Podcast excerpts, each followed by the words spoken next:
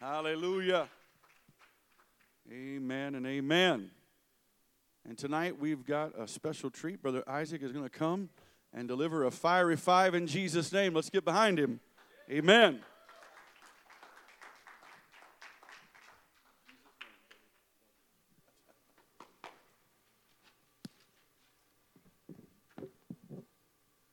Hi. God bless you guys. Don't worry. I know that I look nervous, because I am. So, before anything, I just want to give this chance to thank Bishop for this opportunity, as well as all of you for being able to come here and speak to my church family for the first time. I'm not going to lie, I was kind of hoping it would cancel. The last three times that I've had to speak, weather has happened. And I even called Bishop. I'm like, are you sure this is happening? Because, you know, I'd be okay with that. But nevertheless, I'd like to begin by reading in First Thessalonians. Oh, wow. I already messed up. Look at that. First Thessalonians 5:16-22. And it reads, rejoice always, pray without ceasing, in everything give thanks, for this is the will of God in Christ Jesus for you. Do not quench the spirit, do not despise prophecies. Test all things, hold fast what is good, abstain from every form of evil. Right. And with that, I came up with my title, In All Things. In all things. And everybody thinks, well, in all things, you know, he's going to say, in all things, be thankful. Well, in all things, I want to ask you, but mostly myself, the question, how thankful am I?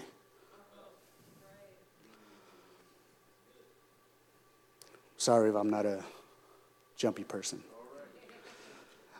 I'll tell you guys one thing. I am thankful for the services that we do have every Sunday, every Wednesday, those kind that just get you built, just get you going. You know, that one where you just hear Bishop yelling glory, everybody shouting amen. Yes. But I'm going to tell you guys right now, I lack with that stuff. I really do. They're great services, but I'm not perfect. And in saying that, I mean, what I mean by that is there's times that I don't want to pray. There's times that I don't want to fast. There's times where I don't want to read. There's even times where I don't want to fellowship, and I know that one's not a shocker to most of you. And it might sound a little awful, but there's times where I don't even want to play the drums. Mostly because I didn't practice. And I asked for forgiveness in advance because I forgot to practice again. But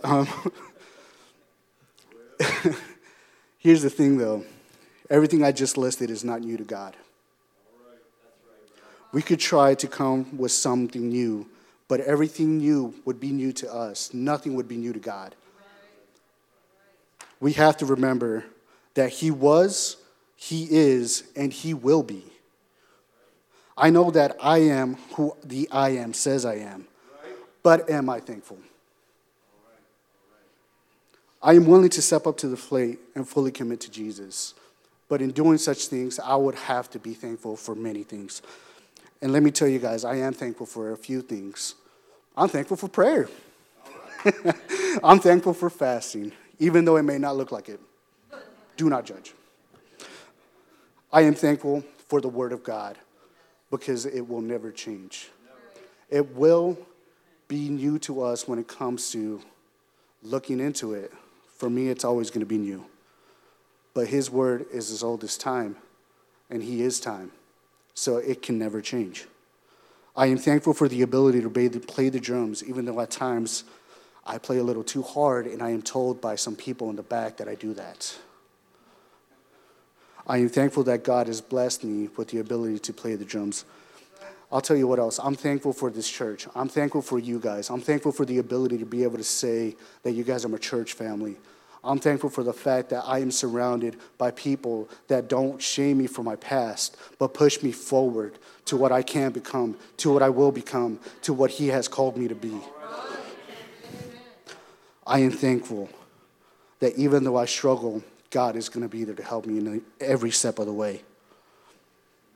I am thankful and I am blessed, which brings me back to my verse 16 through 22. Rejoice always, pray without ceasing, in everything give thanks, for this is the will of God in Christ Jesus for you. Do not quench in the spirit, do not despise prophecies, test all things, hold fast what is good, abstain from every form of evil. So again, I thank you guys. How thankful are you? I want to thank you guys for this time. Hallelujah. Thank you, Jesus. God bless. Amen. Awesome. Good job. Amen, amen. Thank you, Brother Isaac. Good reminder to be thankful. Somebody asked me the other day, they said, do you get nervous when you preach? I'm like, yep, still do. Been doing it for a while, but when you carry the word of the Lord and deliver it, I don't know that there'll ever be a time. There's a confidence I have in Jesus, of course, and obviously the more you do it, there is a sense of, confidence that comes with that, but it still can be at times nervous to share and make sure that you are sharing what God wants the congregation to hear. I would direct your attention to Hebrews chapter 5 and beginning at verse 11. You can remain seated. Do want to give a mention to pray for Pastor Jeremy. He was supposed to be here tonight to end this series on maturity, but just been fighting some sickness, and so he has stayed home to recoup and get better, and we're praying for him. And so knowing what his theme was, of course, and knowing what, him asking me to do this, I prayed, and I feel like the Lord has given me something that will help us to understand this topic. And Pastor Trevor, thank you. I know you taught a couple of these Wednesdays of this series, so thank you for that. Unfortunately, both of those I was downstairs, so I had to watch them online after the fact, but thank you as well. Hebrews chapter 5, verse 11, and I'm going to read from the New Living, so it's going to be a little bit different depending on what translation you may be using. There is much more we would like to say about this, but it is difficult to explain, especially since you are spiritually dull and don't seem to listen. Verse 12, you have been believers so long now that you ought to be teaching others. Instead, you need someone to teach you again the basic things about God's word. You are like babies who need milk and cannot eat solid food. For someone who lives on milk is still an infant and doesn't know how to do what is right. Solid food is for those who are mature, who, through training, have the skill to recognize the difference between right and wrong. Chapter 6, verse 1. So let us stop going over the basic teachings about Christ again and again. Let us go on instead and become mature in our understanding. Surely we don't need to start again with the fundamental importance of repenting from evil deeds and placing our faith in God. You don't need further instruction about baptisms, the laying on of hands, the resurrection of the dead, and eternal judgment. And so, God willing, we will move forward to further understanding. And tonight I just want to simply title this, Becoming Mature in Our Understanding. Amen. Lord, let your word be established, and let your will be accomplished, and let your works be fulfilled tonight. Help me to walk in your spirit and not my flesh, in Jesus' name. And everyone said amen. John Maxwell teaches and writes that change is inevitable, growth is optional. And I do agree with him. I also see throughout Scripture that there are many examples of this quote. In the parable of the talents, the servants who had 5 and 2, both invested and doubled to return 10 and 4 to their master, while the servant with 1 buried his. In the parable of the sower, seed, and soil, the principle is that you can choose what type of ground you will become. All of the Old Testament prophets challenged Israel to choose right over wrong, but ultimately knew that they themselves could not make the right choice for anyone. Moses, according to Hebrews, chose to suffer the reproach of Christ over the pleasures of Egypt. David had a made-up mind. Daniel purposed in his heart. Ruth declared her intent to leave Moab and follow the one true God of Israel. Rahab chose to hide God's servants. Mary chose to linger in the garden and was the first to see Jesus. And with each one of these, we see a clear choice to be made, once again proving that while change is inevitable, growth is optional. We can talk about CGSL. We can put it on the top of the stairs and other places. We can put it on hashtags on social media. We can have others a theme and a vision that we want. We can even encourage you to choose to connect with God, grow in faith, serve others, and lead by example. But you have to make the decision to do all those things. So with that brief introduction, I want to just talk about this maturity, becoming mature to our understanding. Let's first talk a little bit about the complication of spiritual immaturity. And going back again to Hebrews chapter 5, verse 11, there is much more we would like to say about this, but it is difficult to explain, especially since you are spiritually dull and don't seem to listen. Verse 12, in the first part of it, I'm only going to read, "You've been believers so long now that you ought to be teaching others." Now, nearly every child I have encountered, and remembering my own childhood, they long to grow up. Especially if they have older siblings who seemingly get to enjoy certain privileges that they don't. Now, that being said, a lot of us now who are grown up wish we might not have raced it so much, right? We know that if one does not develop the motor skills, the language skills, and other functions, that they have a developmental disability. And please understand, I'm not saying this to mock or to point at them in any way of making fun, but rather to use that term and describe it because we would understand that that would either be a stunted growth for whatever reason or some developmental thing that had caused a delay. Again, I'm not saying this to mock, but let me speak this to you. The spiritual and the physical parallel one another often. While that happens in our society due to a host of reasons, the fact is it happens in the church, and it's a tragedy that few may be aware of, and that is there are people who are developmentally delayed or stunted in the church. The difference is they can make a difference and make a choice not to be. Okay? I've known people who will profess to have a, I've been in the church 20 years, and they claim as if they've grown, but you get to talking to them and you realize it's just a one-time experience repeated annually. That's not growth. Dr. Coleman says it this way: time in a church building does not have any bearing on a person's true state of maturity. Right. Amen? Jim Putman says, spiritual immaturity results from a lack of real discipleship. People may have been Christians for a long time, but they may not have been walking in the light all of those years. They haven't been hungry and thirsty for righteousness. They haven't been, with Spirit-filled people enough to see the challenge of moving forward and growing. So we're talking about the complication of spiritual immaturity. You see, this concept is laid against the backdrop of the writer of Hebrews, who is attempting to reveal a beautiful type of Christ in the story of Melchizedek. He starts it in chapter 5, goes all the way through to 7, and he's showing Christ's priesthood is better than Aaron's because he is a priest after the order of Melchizedek. But let us also remember that God is anointing this writer. So it's not just the frustration possibly of the writer that is coming through in the writing, but also God is telling him to write this. Does that make sense? So this is God's opinion. And the word dull there, spiritually dull, means to be sluggish or lethargic. The Complete Jewish Bible says it this way: you have become sluggish in understanding.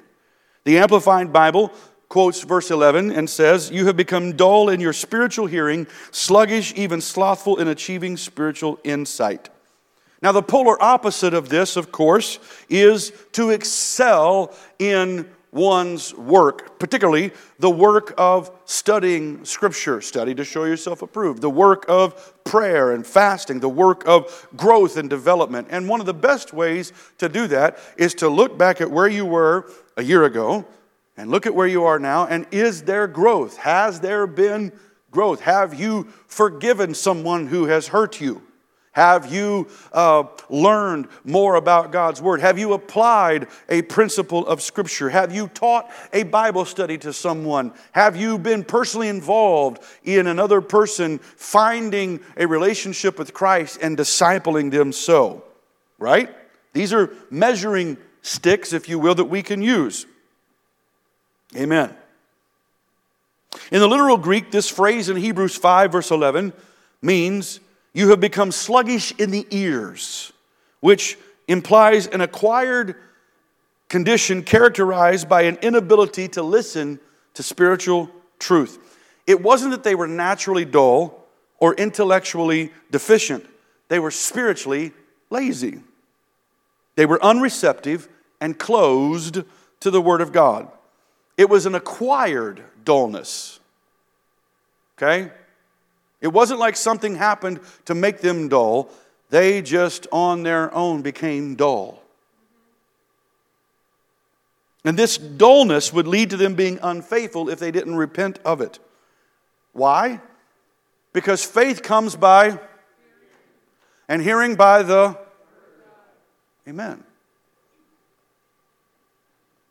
The problem of spiritual maturity would also lead to another problem found in the first part of Hebrews 5:12. He says, you've been believers so long now, you ought to be teaching others. Instead, you need someone to teach you about the basic things about God's Word. There comes a point, another measuring stick that we should use, there comes a point that we should be able to teach others at least the basic principles of the new birth, the mighty God in Christ, the oneness of Jesus Christ, those basic holiness principles, etc. We should be able to teach that to others. We shouldn't have to be retaught that.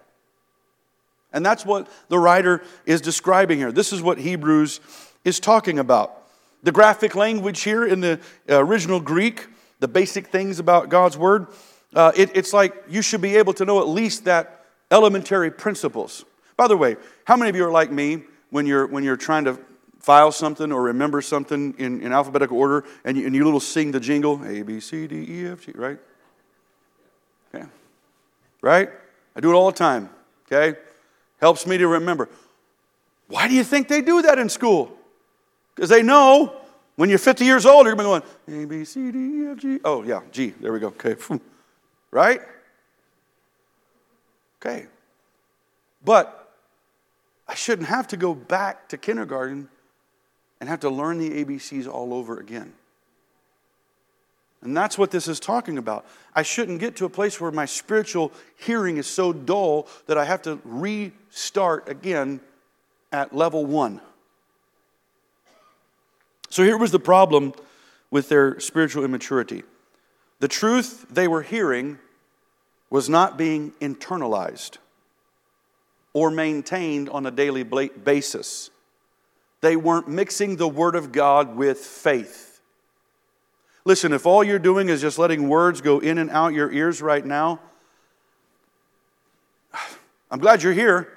I'm glad you're sitting on a chair. I'm glad you're listening online. But if you're not internalizing this, if you're not taking this and mixing the Word with faith, why not? This is eternal. It amazes me sometimes, and I'm careful not to get cranky or rude tonight, so bear with me. But it amazes me sometimes how we can get so excited about, you know, sports or some other thing or some other event, and boy, we could talk each other's ear off. You know? Boy, if our favorite show comes available, we can binge that and not miss a beat, but we go to read the Bible and we get 5 verses in and we're like, you know, Lord help us. You see, they were coming to church but not becoming the church. They were attending the service but not applying the Scriptures. hearing the word but not heeding the word. This does not mean that we need to do away with the fivefold ministry and no longer have preaching, that since you know the basics, you don't need to come to church anymore and hear preaching or teaching. That's not what this passage is teaching. What it is teaching, though, is that everyone must make the choice to grow in their walk with God and help others grow in their walk with God. Amen. Scripture is clear how God feels about those that don't grow. The fig tree was cursed because it didn't produce figs. The servant who buried his talent lost it and was cast into outer darkness. The foolish virgins were left behind because they didn't have oil in their lamps. So don't be spiritually immature. Instead, let's practice what Psalm 92 teaches. The righteous shall flourish like a palm tree. He shall grow like a cedar in Lebanon. This is Psalm 92:12. Verse 13, those that are planted in the house of the Lord shall flourish in the courts of our God. They shall bring forth fruit in an old age. They shall be fat and flourishing. See, there it is. Isaac, where are you? There it is. It's okay to be fat and flourishing, bro. Hallelujah. Amen. If I'm planted like that and flourishing, it implies I've got some roots. Amen? Okay. Everybody take one of your pointy fingers. Ready? Doesn't matter. Point at yourself and say, grow up. Grow up. There, you just told yourself to grow up. 1 Corinthians 13:11. When I was a child, I spake as a child, understood as a child, I thought as a child. But when I became a man, or if you're a lady, a woman, what'd you do? I put away childish things. 1 Corinthians 14:20, dear brothers and sisters, don't be childish in your understanding of these things. Be mature in your understanding of matters of this kind. So that's the complication. Now let's look at the cause of spiritual immaturity for just a minute. Verse 12, the rest of it says you're like babes who need milk and cannot eat solid food. Verse 13, for someone who lives on milk is still an infant and doesn't know how to do what is right. Is Benjamin in here tonight? He's in the nursery. Okay, well, little Benny, love that little boy, and he's full of life, but he is totally dependent upon mom and dad right now. He can't feed himself. He can't make his own meal. He didn't drive here tonight in his own car, right? He's a babe that needs that. We understand that, okay? But 20 years from now, hopefully Benjamin isn't still needing mom to do everything for him, right?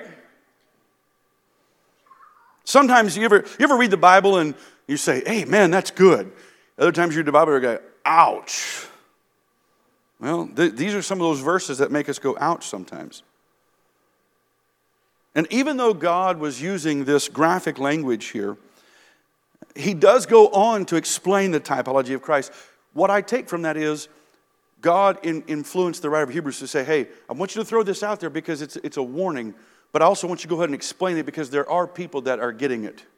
And so I'm telling that to you tonight to say, thank God for his mercy to believe the best in us, that we do want to grow, we do want to learn. I don't know about you, but I don't want to be the same person I was last year. I want to grow. I want to get better. I want to do the hard things. I want to do the right things. I want to deal with my inconsistencies, my core fears and beliefs, and become better. Right? Isn't that a part of sanctification? Amen. I mentioned Benjamin a minute ago, but there's babies here every Sunday that they need to be fed, they need to be cared for, and so on and so forth. They're totally dependent on parents. But we also have children here that are a little bit older that, they may not be able to cook a meal, but they can pour a bowl of cereal and milk and eat that, and they could probably get themselves dressed. It may not match and perfectly, but they can at least put, their socks on, their shoes on, whatever. They can climb in the car and get their seatbelt on. They can't drive it yet, but they're a little less dependent. And then we've got some teenagers that think that they're 33 and can do everything, right? Amen to that, right? And I can talk about them because they're downstairs right now, and we're a bunch of stupid people that don't know what we're doing. And that, my Lord, when we tell them we used to be 16, they're like, no, you didn't, and right. And then we've got some adults that, you got here tonight, right? So we understand it in the natural. It's the same in the spiritual, okay? So really, if I could just kind of put it in a little blunt form, this writer is saying, hey, don't be a baby, grow up. You were a baby once, that's fine. But then you became a child, and then you became an adolescent in God. Well, now you're an adult in God, so, keep growing.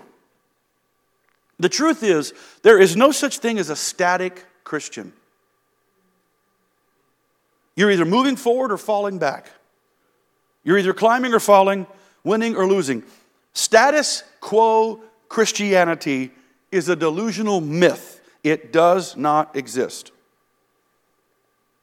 There's a similar passage to what we've read tonight that I want to take you to. It's in 1 Corinthians chapter 3 and verse number 1. If you got your Bibles, it's Bible study, right? So you got your Bibles, let's turn there. 1 Corinthians 3.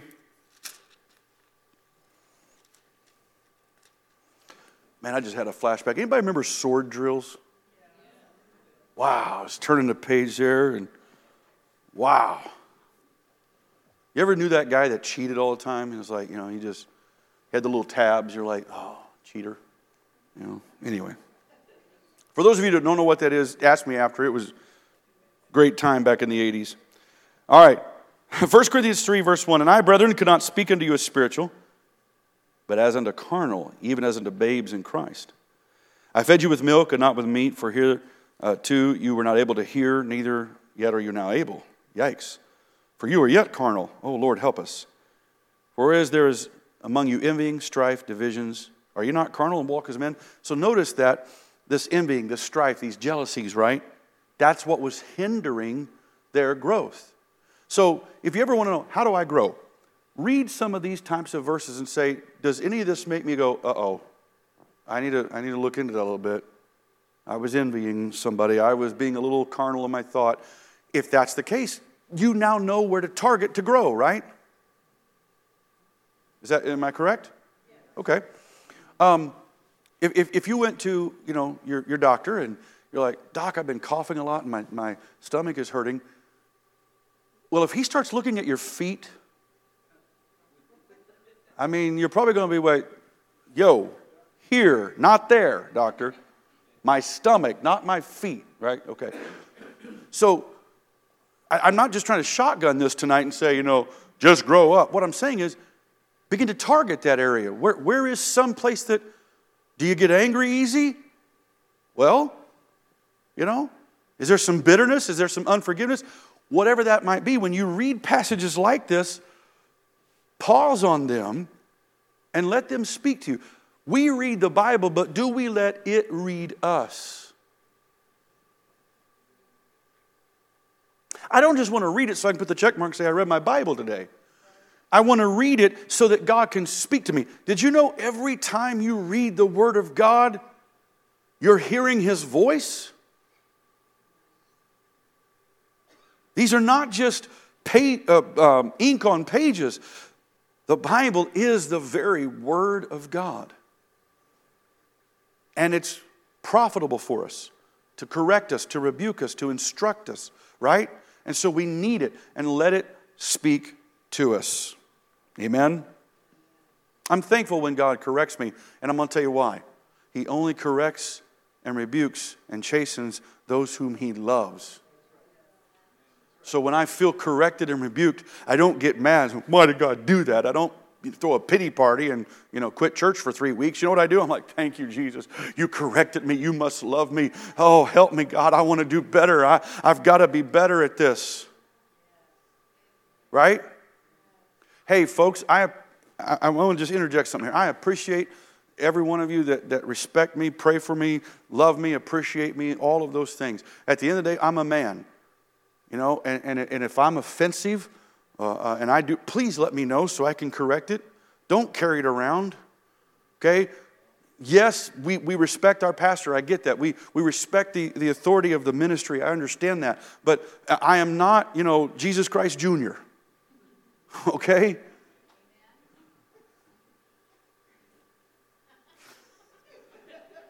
Neither are you.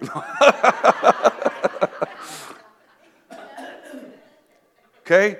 Listen, I would much rather you give me the chance to apologize and make it right down here than it keep both of us out of heaven over there.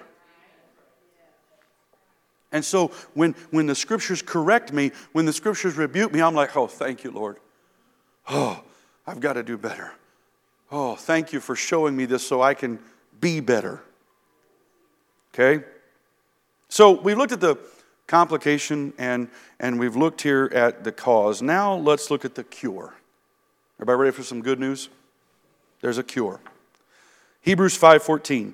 Solid food is for those who are mature, who through training, notice that, training, have the skill to recognize the difference between right and wrong.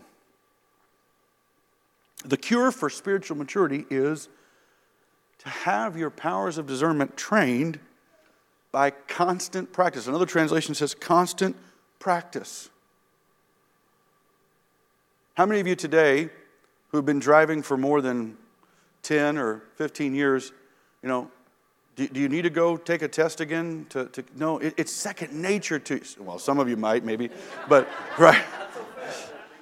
Sister Tabby, I've been behind some people that I'm like, you know, where'd you get your driver's license at, you know?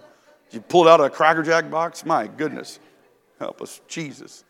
God's working on me, though. I'm telling you, it's a process. I'm letting him correct me. But anyway, it's second nature, right? I just get in, put the keys in, bam, grab the wheel. I'm there, man. You know, second nature to us. Well, why? Because of constant practice. So you want to get better at something? You want to get better at dealing with your anger, with bitterness, with forgiveness, with studying. The way to do it is just do it. Consistently, constantly. Get a prayer partner to help you. Talk to me or one of the other pastors, right? Did you know the phrase constant practice there in the Greek simply means a habit? Now, there can be bad habits, we know that. But there can be good ones too. And that's what this is saying. Take a moment of your time to consider how much time you spend a day for God. And we're all given, by the way, the same 20. When people tell me, I don't have time, what they're really saying is, I don't want to make the time. Because, quite frankly, we all have the same amount of time. We might have different amounts of money in our bank accounts, but all of us have the same 24 hours in a day. Somebody asked Brother Bernard, he reads 150 books a year. Now, he is the bionic man, I get that. But they asked him, how do you do it? He says, I don't waste time on social media and watch movies. I've seen that man in airports. I've seen him at conventions. When he's got a free moment, he's reading a book. That's how he can read 150 books a year. He's choosing that's where he's going to put his time. Now, don't set the bar so high that you can't achieve it. If you've never read a book in your life, please don't try to read 150. And please don't start with C.S. Lewis. You know? Okay? Start small. Read one book. Read two books. Right? The Bible says to... Listen to this.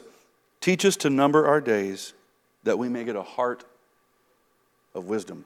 Since my 50th birthday, I've been thinking, and by the way, I'm 18,000 plus days alive. I've been thinking about that based on this verse. It doesn't say number our years. It says number our days. I've been thinking, Lord, what can I do today? The Bereans, we know from Acts 17, they were the type who, what they do? They searched. First they received the word, they were noble to receive it with all readiness of mind, and then they searched the scriptures daily. Man, that's good preaching, Paul. Amen, Brother Barnabas. We're going to go home and search it out as well. We're going to study it ourselves. I love it when I get emails or text messages. Hey, Pastor, what about this verse? Do you think it means this and that? You want to make my day? Send me a text like that. Because I love the Word. Amen. So do you want to be spiritually mature? Then invest time daily in prayer, Bible reading, Bible study. Invest time in others. Invest time in constant practice. Invest time in becoming a disciple, which means a disciple maker as well. You see, a mature disciple is one who Christ changed and is now following and fulfilling the mission of Christ. That's why in Hebrews chapter 6, verse 1, it says, "Let us go on instead and become mature in our understanding." Amen? Thank you, Lord.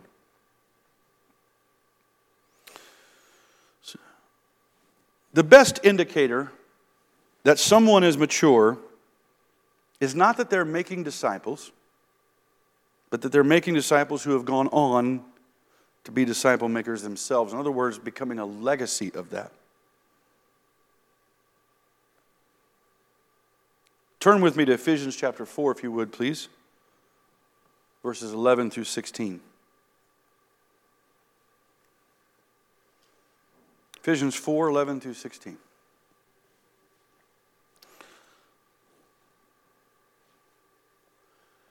"And he himself gave some to be apostles, some prophets, some evangelists, and some pastors and teachers." That's the fivefold ministry. Why? Verse 12. "For the equipping." King James says perfecting. I remember one time Everett said, "It's for the perfecting of the saints, not for the perfect saints." I'm thankful for that, amen. But for the perfecting, which means to equip. So the equipping, I'm reading it from the New King James. "The equipping of the saints for the work of the ministry, for the edifying of the body of Christ." So watch this. When the fivefold ministry does its job, and the saints are equipped, the work of the ministry is done, and the body is edified, or built up, or encouraged. But it doesn't stop there. Verse 13, "Till we all come," not some of us, not most of us. God wants all of us to be in this growth pattern, "till we all come to the unity of the faith and of the knowledge of the Son of God, to a perfect man." That means mature, complete. "To the measure of the stature of the fullness of Christ." Watch verse 14. "That we should be no longer children, tossed to and fro, carried about with every wind of doctrine by the trickery of men and the cunning craftiness of deceitful plotting, but speaking the truth in love." We do not need all truth and we do not need all love. We need truth and love together. It's not either or, it's both and. The Bible tells the fivefold ministry, tells the elders, tells the pastors to rebuke, that's truth, with all long suffering, that's love. It's not just rebuking, it's in long suffering and with long suffering, that's love. Are you seeing that? Okay. And what happens? "That you may grow up in all things into him who is the head, Christ." Verse 16, "From whom the whole body," everybody say the whole body. Whole body. I need you, you need me. Right. I want you to everybody look up here just real quick. Everybody, eyes on me, watch this, okay? The church needs you, and you need the church. No matter what part of the body you are, the church needs you, and you need the church. "From whom the whole body, joined and knit together by what every joint supplies." In other words, every part doing its part. Okay? "According to the effective working by which every part does its share," what does it do? "Causes growth of the body for the edifying of itself in love." This past week, I was with some of our church, Brother Max, Sister Julie, and Pastor Trevor, and Pastor Jeremy and Courtney. We all went to the Fivefold Conference. And one of the things that was said on the last service on Saturday was that the restoration of the prophetic and the apostolic, or the prophet and the apostle in the world today, that the prophet, that prophetic ministry, will be John the Baptizer preparing the way for the second coming, like John did for the first. And that the apostle will be the apostle of love, John the Beloved. And that resonated with me, because when you look at what the fivefold ministry is to do and its purpose, It's to speak that truth in love. And if everybody gets doing their job in love, guess what happens? We're built in love. Amen? By the way, this is for everybody. It's not just reserved for preachers only. Every saint of God can be anointed and must be anointed by God to help discern between deception and versus truth. Amen. It is our desire at TCOO that we would make disciples, not converts. We want to see people follow Christ daily, not just on Wednesday, not just on Sunday. We want to see people who are continually being changed and influenced and who are committed to the mission of Jesus Christ. See, churches should make an intentional shift to focus on biblical relational discipleship. It's one of the reasons why our team prayerfully considered and launched different groups that are beginning to meet this year. That some of them are purely fellowship in orientation. Others have a spiritual element to them as well. But all of them for the purpose of relational discipleship. The goal as church leaders, this is Dr. Coleman, he says, the goal as church leaders isn't to accumulate a crowd and impart information to them. It's not to create an emotional experience that will keep people charged up for a few hours or even days and make them want to come back so they can feel it again. The shift is that we need to raise up biblical disciples who deploy them into the world so that they can raise up other disciples. These disciples are to grow into accurate copies of Jesus who rightly deliver his message in his ways. This year our theme is others. I asked you on Sunday to grab another one of those cards. There's still more on the sound booth or information booth. Grab one, put it in your purse, put it in your pocket, put it as a bookmark in your Bible. Every time you see it, think of others, a neighbor, a coworker. Who can I reach to? Who can I pray for? Is there someone I can teach a Bible study to? How can I grow?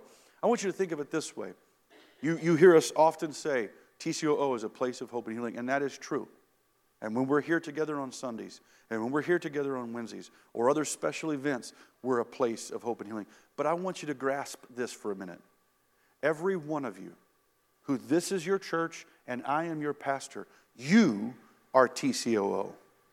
You are a place of hope and healing. In your home, in your apartment, in your community, in your neighborhood, in your school, on your job.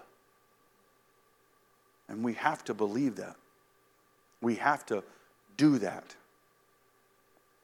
so that others can also experience the same hope and healing that we've experienced. Amen? So who will join me in becoming mature in our understanding? Who will join me in connecting with God, growing in faith, serving others, and leading by example? Why don't we stand together?